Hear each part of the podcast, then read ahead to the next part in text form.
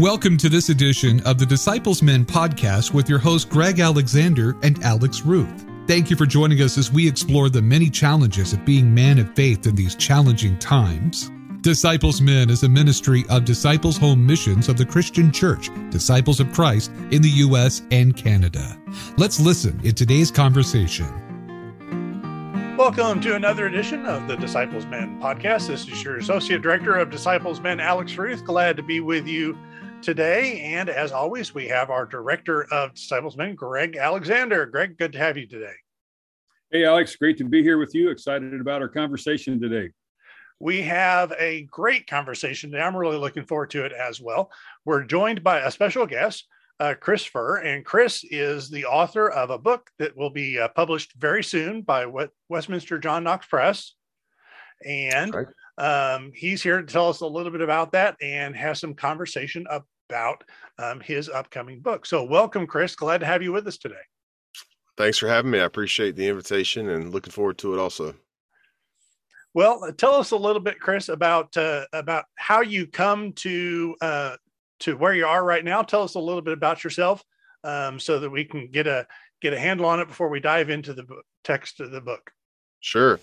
Um, so I'm I'm coming up on my um, gosh, I guess uh, 16th uh, ordination anniversary uh, next month. Uh, so I've been in in disciples ministry that pretty much that whole time and um, was born and raised a disciple at uh, first christian church in wilmington north carolina so um, uh, that's deep deep down in, in me the disciples roots and so um, served uh, for seven years in, at first christian church in alexandria right outside of in the capital area right outside of dc and then came to covenant in 2014 um, so i've been here um, about the same length of time now.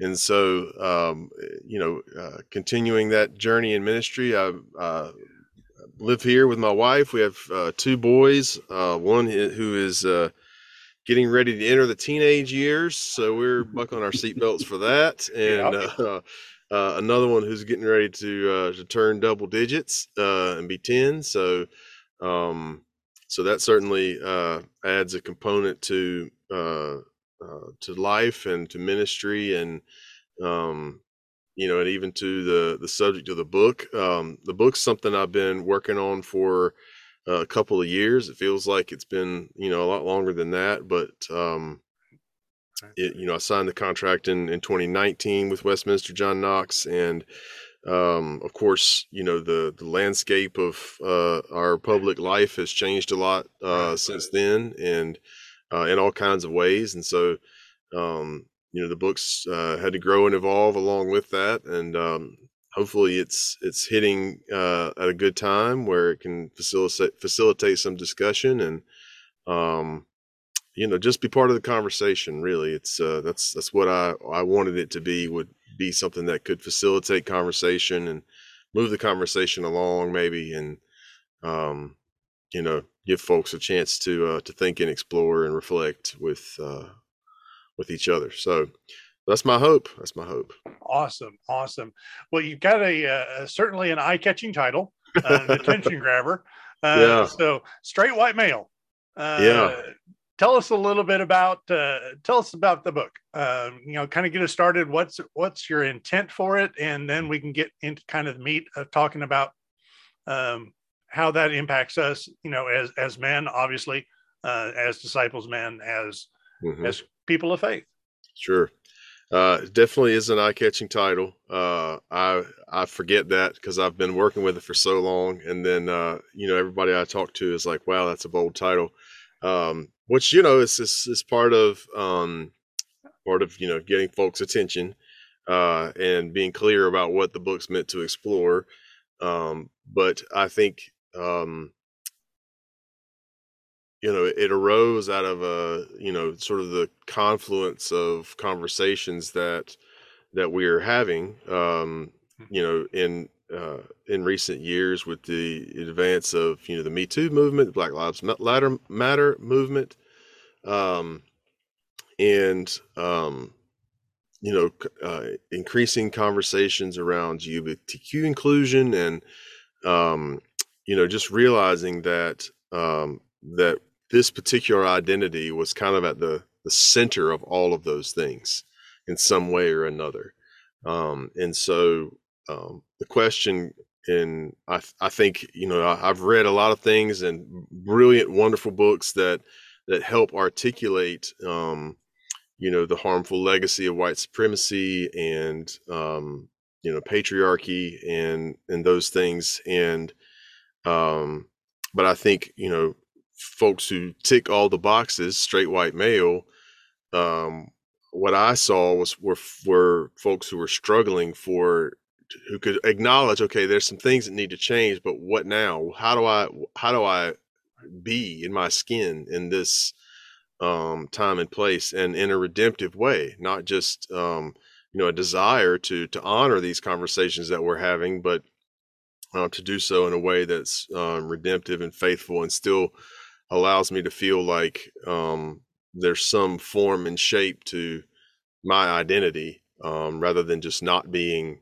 this you know how do i be something you know wear this identity in a more uh, redemptive way? And so um, my hope was really to to try to offer some um, some thoughts about that and and a way to think about that and um, yeah I, what i what i saw happening was i saw uh, you know the, these conversations uh, you know asking us to think differently about uh, about whiteness about race about uh, right. about uh, masculinity and you know um, that can be uh, challenging and sometimes when we face a challenge rather than meet it we retreat into um, what we already think or already feel in an even deeper way. And so mm-hmm. you know you want to tell me you know I, you know that there's something wrong with the way masculinity's been lived out? Well i'll retreat even further into that you know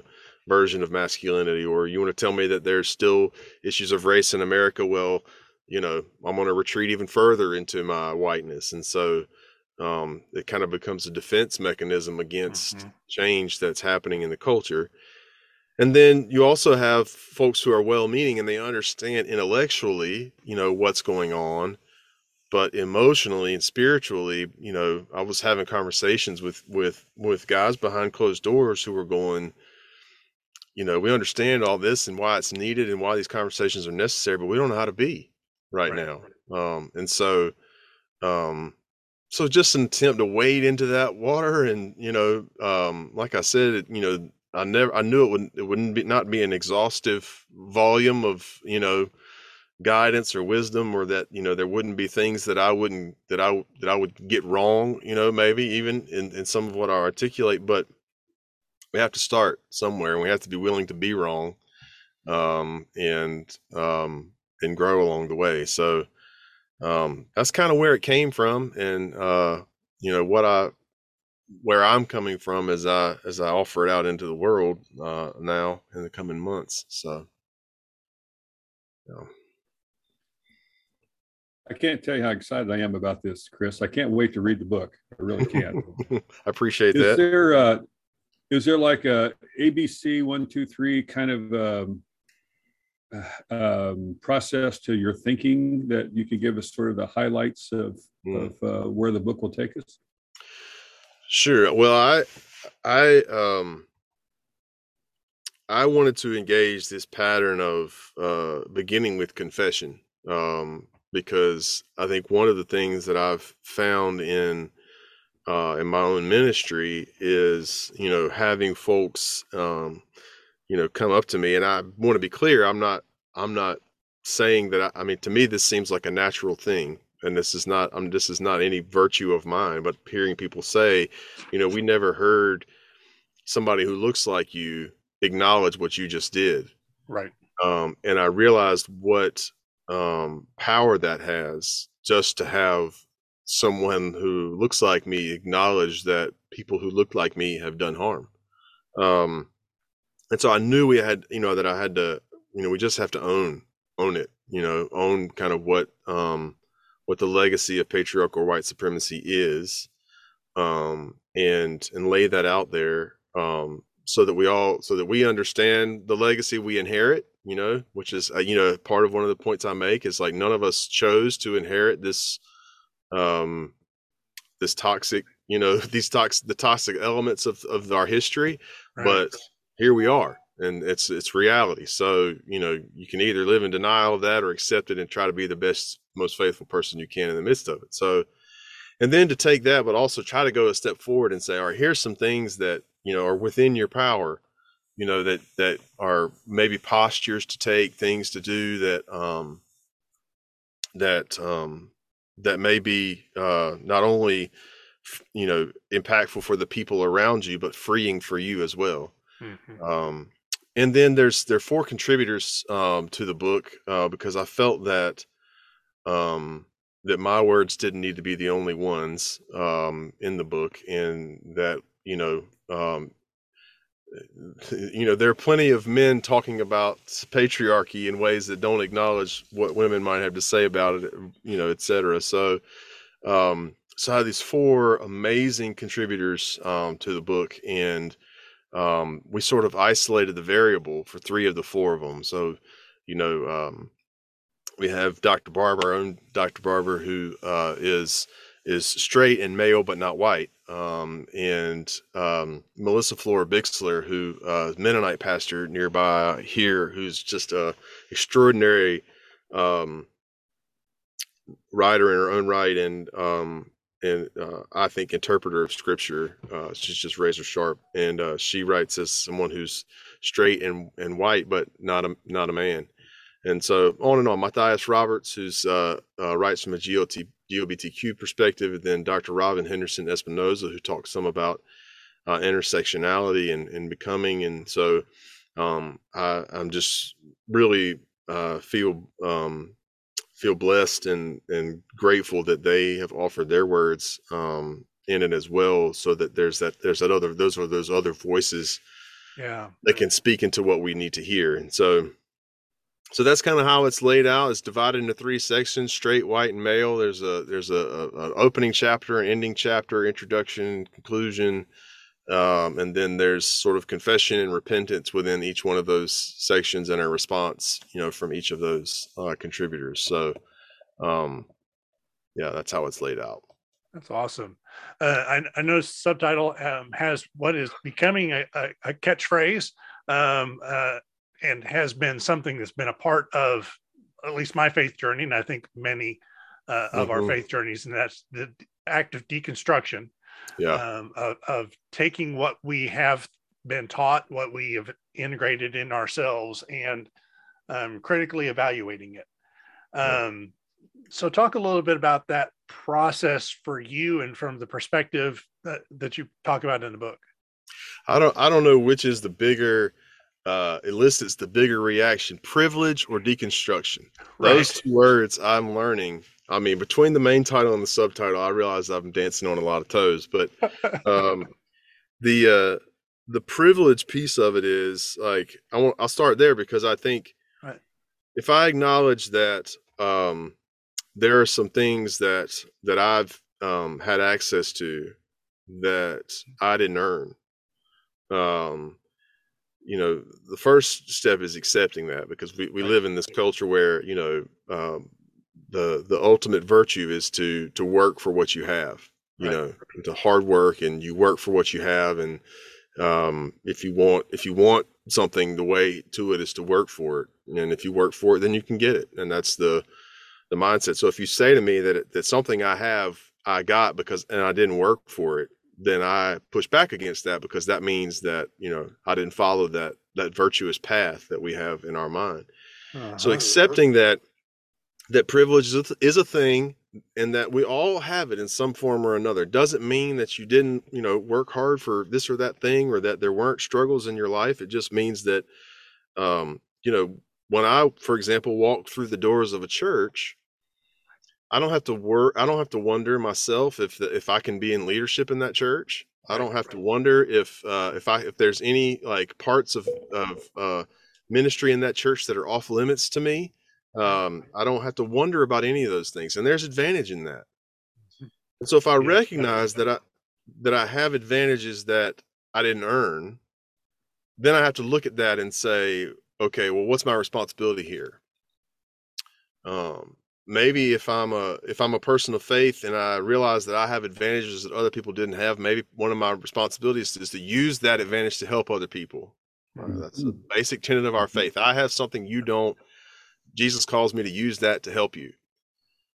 But then the deconstruction part comes in when we say, okay, well, if I have this advantage, why?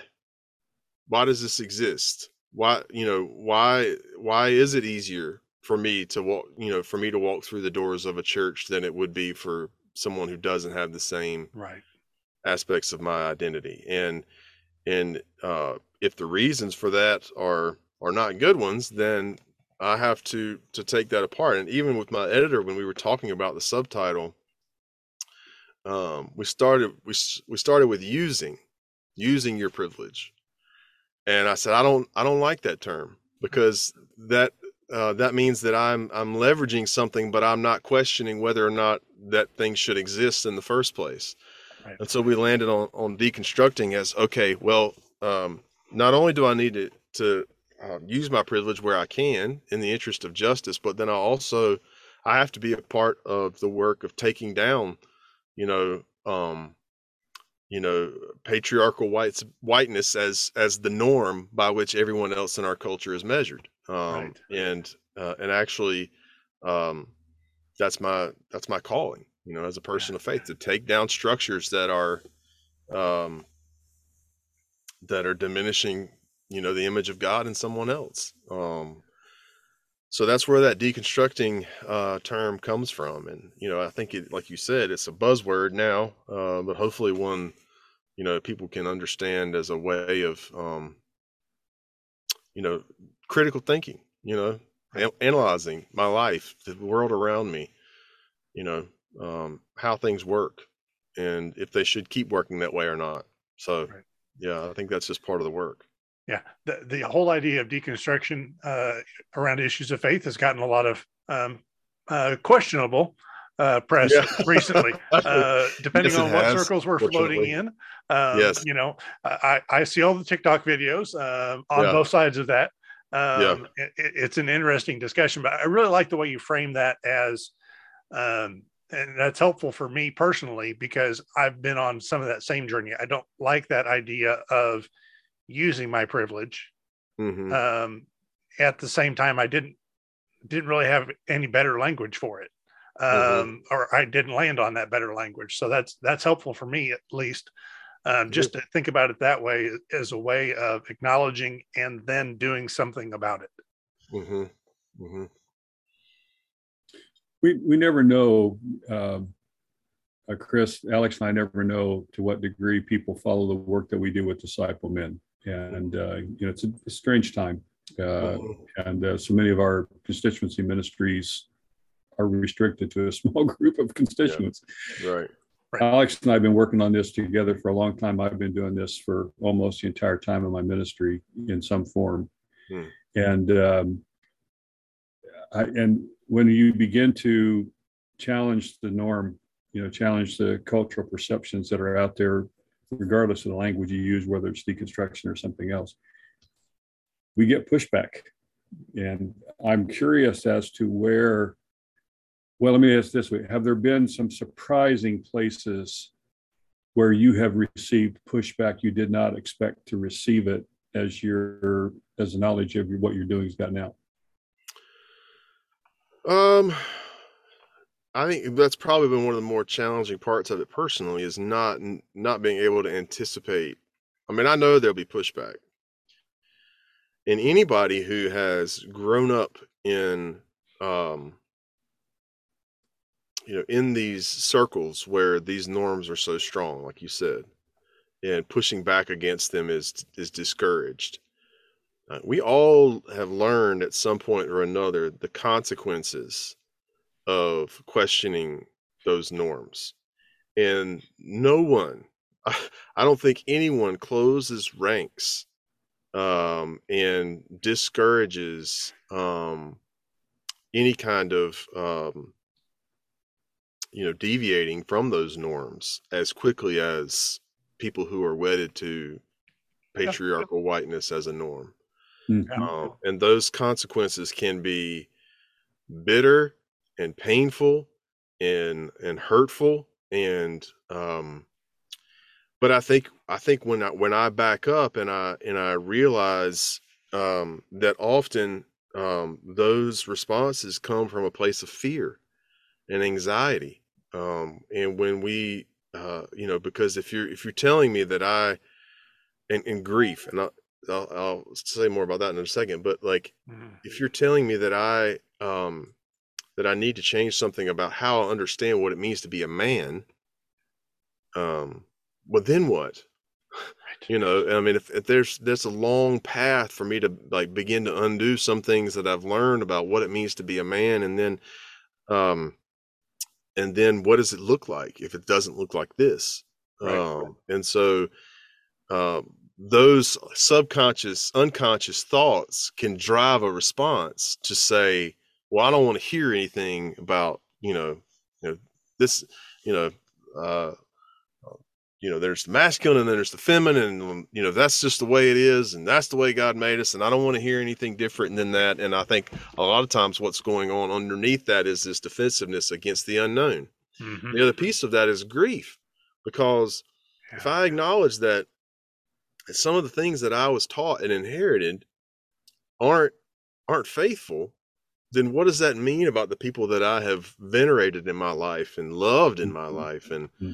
you know, if um, I, I, think about this a lot as a Southerner, you know, because uh, a lot of this feeds our nostalgia, right, about Southern life, and um, you know, we're protective of it because these are our, our ancestors like these are our, our grandparents our great grandparents and you know we you know we we look up to them we idolize them we value the impact they had on their lives and so for us to acknowledge that they were also deeply flawed people feels dangerous you know and it feels hurtful and i and i grieve over that you know and that's natural. I mean i, I don't you know i say in the book like grief's part of the equation.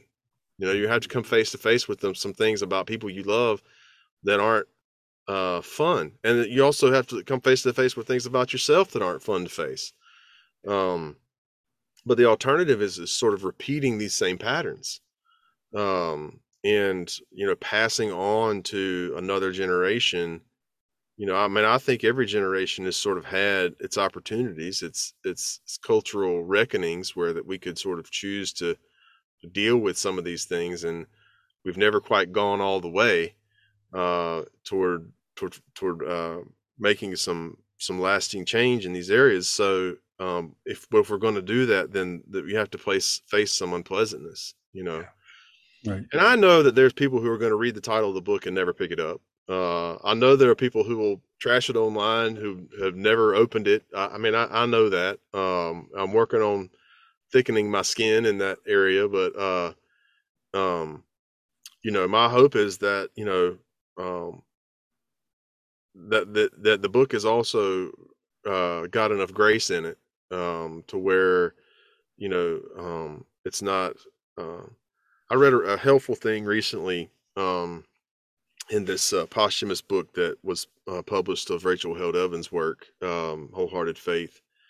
She talks about the difference between shame and guilt, mm-hmm. as uh, guilt acknowledging that uh, that I've done something bad, and shame being I am bad um, and so trying to lean into uh, um, feeling like okay there's there are things that uh, i can acknowledge i did wrong and i can live to tell the story and it doesn't mean that there's nothing redemptive or loving lovable about me you know um, and if we can if we can live through that experience then i think we'll feel a lot freer on the other end of it. But in many ways it's just another way of retelling the the story of our faith. I mean, that's what it is. yeah. is that transformation. One of the things that um, I am most curious to see, not not only through your work, but through you know our work, and it's a part of it's a part of everyone who tries to be an agent of transformation of some form. And that is that you know there's always a ceiling that even well-meaning people will go so far, and then they hit that ceiling and do not have whatever it takes to bust through the ceiling into that next new realm of reality, whatever it is. Mm-hmm. My experience has been that the reason why people hit the ceiling and then retreat is because they don't know who they will be in the new reality that's being proposed. Mm-hmm. I know who I am in this world. Yeah. I don't know who I will be or what what I will get out of being whatever it is I'm called to be in the new world. Do you provide any any uh, suggestions or help for people who, as to the blessing of being, um, you know, um, a different kind of person of uh, you know who lives in this deconstructed world? I hope so. Uh, I, I, it's, I mean, there's, it's, I mean, there's some uh, memoirish elements uh, in this book where I talk about um, my own journeys and my own reckonings and things that I struggle with, and you know, I'm confessional and acknowledge about that. Um, one of the things that I say in the in the opening is that you know I'm aware that people will um, accuse me of like some kind of self hatred, right? That like really I'm just uh, just uh, dissatisfied with who I am, and you know um, don't uh, you know don't want to be a straight white man, and I'm trying to apologize for it. Um, but actually, I my testimony to that is I, I I feel freer now than I ever have, and I feel more in touch with um, with who I am than I ever have because I don't feel um, you know i can because i can acknowledge at least I, I, think in some cases i can acknowledge when i'm trying to live into things that that aren't really true or that don't really matter um you know um what is you know what is uh really bound up or valuable in you know trying to you know um be a certain kind of uh wear my masculinity in a certain kind of way you know mm-hmm. I mean, I, I have a wife, I have children who love me. I, you know, I have like, you know, I have, I'm uh, uh, beloved by God. You know, who, whose approval am I trying to earn? You know, mm-hmm. by by being a certain way. And when you when you can um, find that kind of freedom, then there's a whole you can you know yourself, and you, there's a whole lot more about your own spirit that you can explore uh, when you're when you realize that there there you don't have to put certain parts of yourself off limits you know i can um you know i can i can enjoy you know what i enjoy whether it's something that most 41 year old men enjoy or not you know i mean what what's what's the difference you know? um and i think uh yeah i mean so i, I hope that um but that you're right there is that there is that ceiling and, and we're always bumping up against it you know, right, and we, it's all, we fight. It's all, Jesus has these encounters with people all the time that they're ready to go, and then Jesus puts his finger on the one thing they're not ready to let go of, you know, right. to go all the way. So, yeah, right. uh, you know, it's uh, it's always a challenge, you know, to push we, to that next place. We tend to always focus so much on what we lose, and we tend yes. to forget to focus on what we'll gain. Yes, and uh, and I think just a, my commentary on on the church as a whole and, and work we've been trying to do in you know to become a much more whole church. Is that is that we really don't spend a whole lot of time talking about the blessing. Hmm. and uh, about you know the joy we're going to find in being the new church this new reality. Yeah. Uh, and um, i don't hear a lot of that. I hear a lot of what was us. Mm-hmm. And uh, maybe that's because I'm old and jaded and been at it too long. But that's well, could very well be. I mean, that's my confession. But it's but but you know, I I want to hear people say, I can't tell you what a joy it is to be who I am today in comparison to what it was like to be right. shackled by being, you know, by the stereotypes of white of being a white straight male. Mm-hmm. Uh, you know that and how that was defined for me in times past Right. I'm going to give a new definition to what it looks like and what it means to me. And this is this is the whole new life I get to experience. I don't hear a lot of people telling me that. Maybe I'm just in the wrong places. Well, the other piece of it is I think when when you start to think about these things, and I talk about this in the book too, um, because of these dynamics, and you know, most of us aren't self aware enough to realize this, but because of this dynamic, there is always um, something between us and the people around us, right? So if I'm in a, because of the the legacy of um, you know patriarchal violence, when I'm in a room with with another woman, you know she has to calculate my presence in the room. Yes. Um, it's in a public space or in a private space, and because of that, there is a there is a, a barrier between the two of us, right? It in our relationship as human beings. Mm-hmm. Same is true. Uh, Matthias Roberts writes beautifully about this about trusting being in the presence of of of other of straight folks and trusting that there won't be harm and how difficult that is and the same is true you know for for persons of color and and and on and on and so when i realized that actually in all my relationships, there is this barrier between people and God. I know, I know theologically, God has created me to be in fellowship with God and with other people.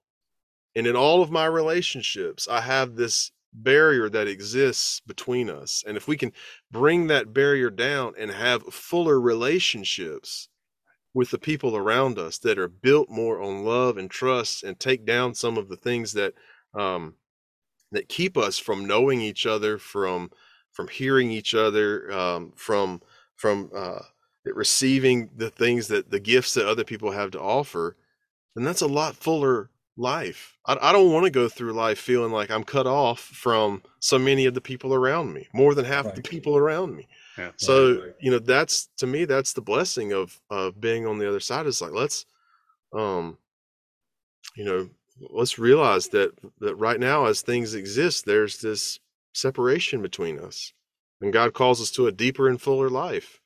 Right. What a joy that would be you know right. to have to live in, in those ways. Absolutely. Yeah. beautifully stated. Yeah, you said more than half and i'd say almost the majority uh, of yeah, people were separated from you know because we're start adding up all the demographics yeah. Right. Yeah. well it, even amongst you know, we sit here having this conversation as three straight white guys. Yeah. You know, between our 40s and and a bit older than that. Um, um and uh we all, I think, experienced that upbringing that says that a man has to not only fit and do these things, but must ex, uh, express themselves in a certain way that is often very stoic, mm-hmm. not allowed to express much emotion. Um, certainly, the uh, any emotion that's not anger. I mean, that tends yeah. to be the go-to. Yeah. Um, for for guys uh, of a of a certain generation, um, and and that cuts us off from everybody. You know, it cuts us off from one another, and being able to to tell a a male friend at, as we're parting, I love you, and give him a yeah. hug. You know, those right. kinds of things. I, at least I wasn't taught growing up that that was okay. Yeah, and, and had to had to learn that later in life. Yeah, and that, and not only cuts us off from others, but cuts us off from ourselves. I mean, you don't even know. Yeah. I mean, so many men that don't they don't even know what brings them joy, or you know what uh, you know what what they really love to do, or um, right. how they really feel in a given moment because they've they've so uh, cut themselves off um, from um, from that experience of emotion and um, you know uh, uh, Bell Hooks's um, yes book the title the title of it is escaping me now but but um, she really writes for women about you know what men what why men are so cut off from their emotions but it's so true and beautifully written. Um, you know, to me, that was a, powerful thing that shaped, you know, my own thinking and writing and preparing for this. And I talk about in the book too. You know, I I grew up uh, with a dad who was raised by women. Uh, he was raised by his mother and grandmother, and um, and he didn't have that. You know, he's never had that sort of. Uh, he's always been willing to to say, "I'm proud of you," or right. Um, you know, uh, express his love and um, in in gentle ways and tender ways, and not you know angry ways. And uh, and I wonder, you know, just how much of that is because you know uh, he didn't he didn't uh, have that uh, uh, way of thinking and being sort of projected onto him. Um, but we need to get to a place where it doesn't take not having a you know a a, man in your life to uh, allow you to be emotionally available you know? So uh, right. uh, dealing with our feelings and and being open about them um and vulnerability in that way that we all you know that's right that's also kind of counter to what we learned about manhood you know? You don't want to project vulnerability because that's weakness. Um and the other piece is I, I don't know where we get this like characterization of jesus but you know jesus shows emotions and i talk about that i mean you know jesus sees people who are hurting and it says you know his guts were churned up you know in the right. greek it's moved with compassion his you know it tears him up from the inside out you know his, his friend dies and he weeps you know i mean right. so where do we get this concept that um you know that um there's something virtuous about withholding what you feel i don't i don't know that's where we read the Bible through our cultural context, and we yeah. need to have a different context in which we yeah. read and understand, which I always thought was the role of the pastor. All right. Yeah. Was to help a congregation see the Bible in a different context. But sure. um, I don't know if that's true. Hmm. So, I, I am curious. We haven't said when will the book be released? Uh, it's um, that's a good question. I want to say it's uh, uh, I believe Holy Week is the April 15th is the release date. So okay. Good Friday. I think I don't know if that's good or bad. Tax day, however you want to look at it. uh, but, uh, uh, it's going to tax a few folks, I'm sure. yeah. So yeah, that's uh, April. It's you know it's available for pre-order uh, now. You can uh, anywhere you get your books, you can you can pre-order it. So it's uh, it's out there. Awesome. Was there a trigger for you in in moving in this direction, or to, to uh, feel the need to write the book? Um. Well, I, you know, I think it was. Um, I, I know. I just going back to those um, conversations about um, you know, with other men, because I just saw men like me um, who were learning how to be in public. Yeah. Right? Like learning, okay, I know I can't say that. Uh learning, I know, you know, I you know, this is the right thing to say, this is the right position to take, this is, you know, intellectually. But then also wondering where is there room for me? Mm-hmm. Which yeah. I realize is a very, you know, when you're used to always having a place, right? And that being taken for granted. And then you see the pendulum swinging the other way and panicking about that is kind of an entitled way to think. Yeah. Um, but to think about um, there is a place for me, but what is it? Right. And, and accepting that it may not take the shape that, you know, the generation before me uh, did. Um, but to realize that, you know, uh, there's there there is a way to to live in the affirmative rather than in the the negative. You know, we were we were learning we've learned what not to be, but we don't know yet how to how to put you know reconstruct. I guess would be the word. Put something back together that's um that's in some way redemptive. You know, um, and yeah. something that gives us freedom and you know healing and all of the things that that we need. And, and some of it, I mean, a lot, I mean, if you look at a lot of the, the things that, um, a lot of these things that we talk about, you know, if, if you, if you really have a deep and abiding sense of your own belovedness, you know, in the eyes of God, um, then, then you don't need to feel supreme.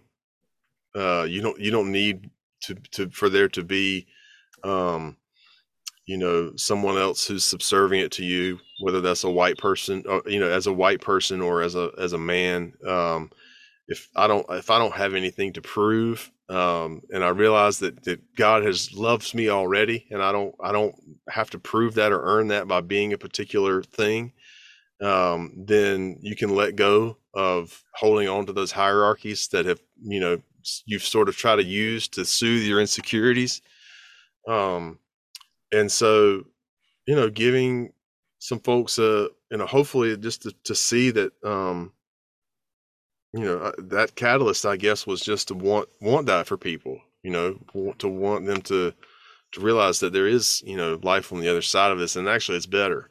You know, mm-hmm. if you mm-hmm. can see right. your way to it. Right, for sure. Hey, as we're talking, I'm, I'm finding myself drifting sometimes in thought to wonder if there if there could have been a fourth fourth section of your book, um, Christian. You know, mm. to, to, how that how our faith then impacts all of these things as well. So there's your there's your uh, part two.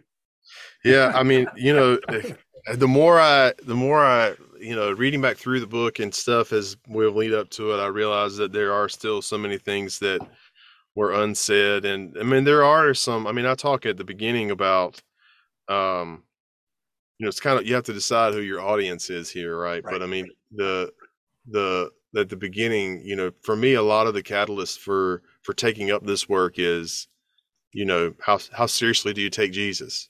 Right. You know uh you know I, I put at the end of the book i talk about you know who takes apart the house they live in right? Brick by brick right? Who takes apart something that benefits them, that protects them, that gives them advantage. Um, people who follow Jesus do that. You know that that that's otherwise it doesn't make any sense. Right. You know, and at the beginning I talk about you know having this encounter where you know um, once you see that there are people around you suffering, right, you have to decide what your response to that is going to be. Um, and we've all had this experience through you know the, the uh, social media hashtags through cell phone cameras through um, you know the ability we have to to share for people to share their stories we have seen people's pain. Yeah. And so the question is you know like what what, what you do about that?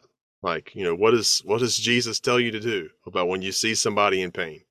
And um you know um once you see it, right, then you have a certain, you know, you have a certain commitment to it. If you're if you're going to follow Jesus, right? So to me it is, you know, it is so central. I mean, and there's a whole lot of work that could be done too. You talk about um, you know, there's some other like just broader theology like uh you know Howard Thurman's Jesus and the Disinherited and uh, Obery Hendricks The Politics of Jesus and ways that uh, you know a a really a uh, a Jesus who speaks very specifically into these kinds of you know unjust power dynamics you know has somehow we've lost that jesus you know and it's carefully orchestrated actually how we've lost sight of that mm-hmm. jesus because right. when we lose it it may when we when we lose that you know that jesus who challenges us and the power structures then uh, it's easy to actually use him just to support the status quo and uh, we have of course yeah of course yeah. of yeah. course so I mean, a lot of it is just getting, you know, you know, getting back to to taking the Jesus we find in the Gospels seriously, you know, um, and uh, and our commitment to being His disciples. You know, uh, it is, you know, pretty elemental. Um, yeah. You know, people around me are hurting. What does that mean for me? Um, simple. That's kind of but complicated. yeah. Well, well Chris, um, one of the great uh, privileges we've had of doing the podcast is we've been able to have some extraordinary people yeah. uh, that we've interviewed, uh, you know, from Terri Hord Owens on down, just, you know, and as one who's uh, retired and, you know, I've, uh, I've had my chance and, and now it's up to the generations that follow to lead the church. People like you give me so much hope Yep. and uh, to see the you know I, I know there's a lot of weeping and gnashing of teeth about the church but the truth is if the church could see you know the great young leadership that we have in the church and and their courage and their conviction uh, gives gives me great hope i do not worry about the church it's not going to look like it has and it shouldn't mm-hmm. right. it would be a horrible sin for that to be the case yeah. but um, my thanks to you and uh, for taking Definitely. this on and uh, we do feel like you're an ally to the work that Alex and I do and have been doing for a long time. And uh, we are glad to have your voice uh, uh, heard and probably heard stronger than our own. And uh, but it's it's great, and I, I just can't thank you enough for your for for doing this. And again, um, you guys give this old dude some really great hope and inspiration. I want to thank you for that. Well, I appreciate that. I appreciate the opportunity to to share, and you know, I, I think um, you know, uh, I think we're at our best in ministry when you know, um, you know, we offer up you know what we see when we look out at the world. You know, here's what I see, um, and invite people to come and stand next to us and see if they see what we see or what they see that's different. And um, I'm like you, I draw a lot of strength, um, you know, from the people around me. You know, one of the things I say at the end of the book is, you know, this work is not beginning; it's already happening. There are already yeah. people trying to do this work. Our choice is whether we're going to join with them or not. That's and right, so right. this invitation to um, to just be partners with you know join with each other um, and finding our own whatever our own vocation is in it um, is uh, it's a joy when you can feel like you've you're not alone in that uh, in that journey. So, uh, so I appreciate it. Appreciate the conversation. Indeed. Thank you for joining us today, Alex. I'll throw it back to you. All right, Chris, I'll extend my thanks as well. We appreciate it. And a reminder to everybody that the, the book, Straight White Male, does come out um, on Holy Week, uh, Good Friday, we think is the day, uh, April 15th. And uh, so look forward to that. Um, you can pre order it now at pretty much anywhere you want to buy a book. Um, they've got copies of Chris's work. So, Chris, again, thank you for your time today. really look forward to getting a chance to read this this uh, late spring, early summer, and uh, see what conversations it can spark with with other folks. All and right. hopefully with us again. Yeah, yeah, that'd be great. Anytime, anytime. All right. Thanks, thank, thanks for that. Thank you all for joining us on another edition of Disciples Men Podcast. We'll catch you soon. Our special thanks to our good friend, the Reverend Dr. Dean Phelps, for providing the special music of this podcast. You can discover more of Dean's music at deanphelpsmusic.com. And you can learn more about the ministry of Disciples Men on Facebook and through discipleshomemissions.org.